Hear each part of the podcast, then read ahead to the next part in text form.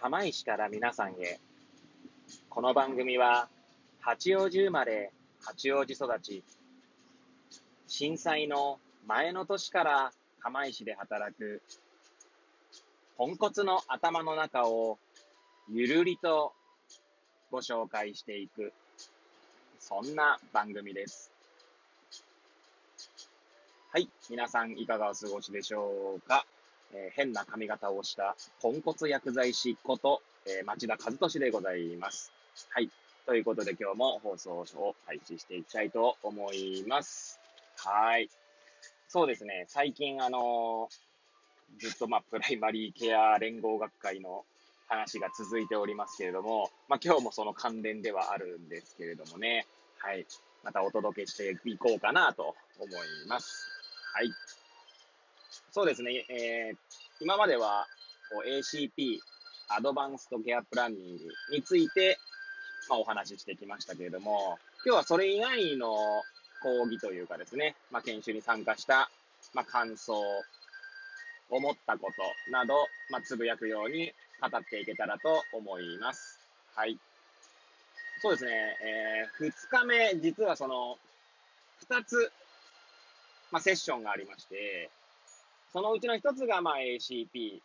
だったわけなんですけど、でそれが11時から12時40分までですかね。で、まあ、9時半から11時までの間は別のセッションに参加しておりまして、まあ、それが一応薬剤師を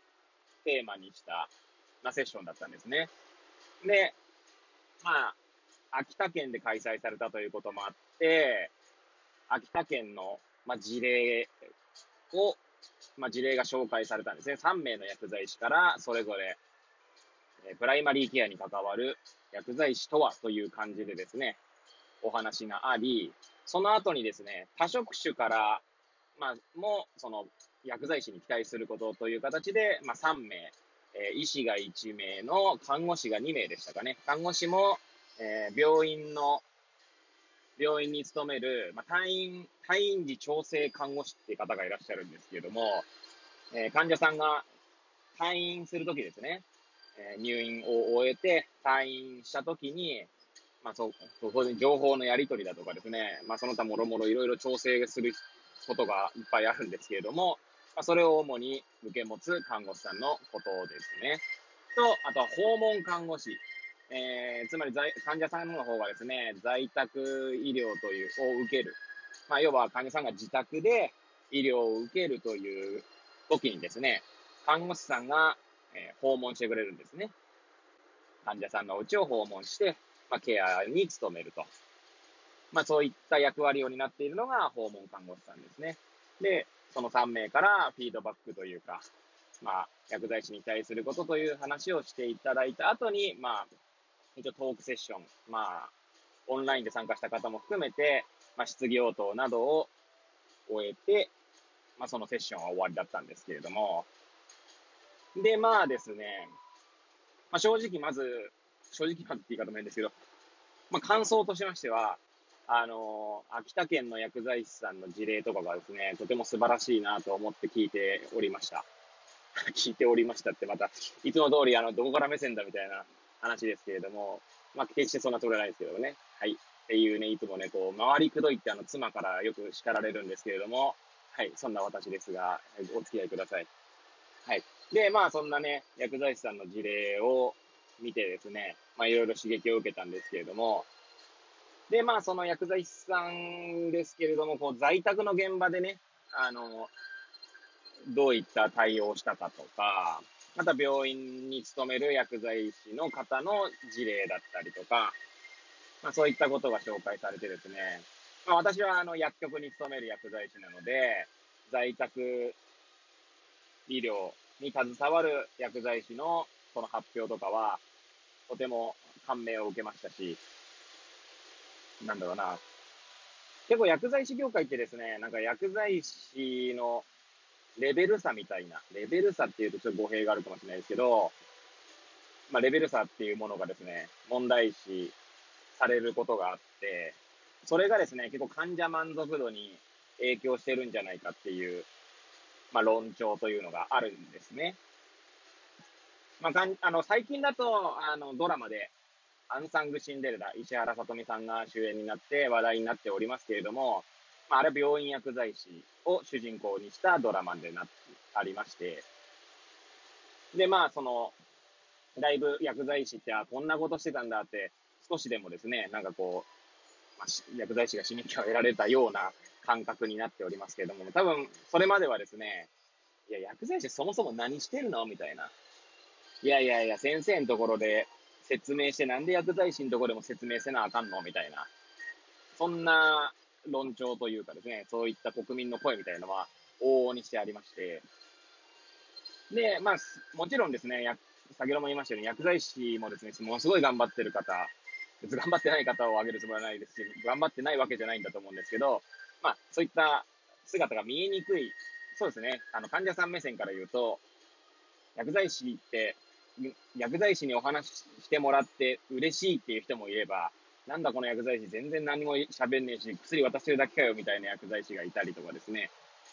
まあそういった形で、まあ国民の声に反映されてったっていう背景があると、まあ個人的には思ってますね。あくまで個人の見解です。はい。と保険をかけさせていただいたところで、はい。で、そんな中ですね、まあその3名の発表、まあ発表者に選ばれるぐらいですから、当然レベルが高いなというのは当然なんですけれども、思ったのはですね、まあ、今回のそのトークセッションというか、まあ、シンポジウムのような形だったので、そのテーマでもあったプライマリーケアに携わる薬剤師。まあ一応私もですね、プライマリーケア認定薬剤師という資格を持っておりますけれども、そもそもプライマリーケアに携わる薬剤師っていうのは、まあ、プライマリーケアを専門性とする薬剤師っていうのはどういうものなのかっていうのをですね、ちょっと考えさせられましたね。それを聞いていて。なんて言うんでしょうね。ああの、なんて言うんでしょうね。言葉詰まってしまいましたけども、学会にもですね、例えば腎臓病薬物療法学会っていう学会があるんですね。一応私も所属しておりますけれども、それはですね、あの薬っていうのはあの腎臓の働きがこう衰えてしまうた時に、例えば薬の量を調節しなきゃなんなかったりとか、あるいはその薬の副作用が出やすかったりする状態になりやすいのでですね、まあ、その腎臓の状態に合わせて、まあ、専門性を持って、まあ、薬を、まあ、薬剤師として薬を、薬の安全性とかですね、を、まあ、担保した上で患者さんに薬物治療を行っていただくと。まあ、そういう専門性を持ったまあ、学会があるんですけども、でそこにも当然ですね、学会なのに認定薬剤師が、まあ、あるんですね。そういった認定資格が。でそうするとですね、その認定を持ってる人というのは、こう、なんていうんですかね、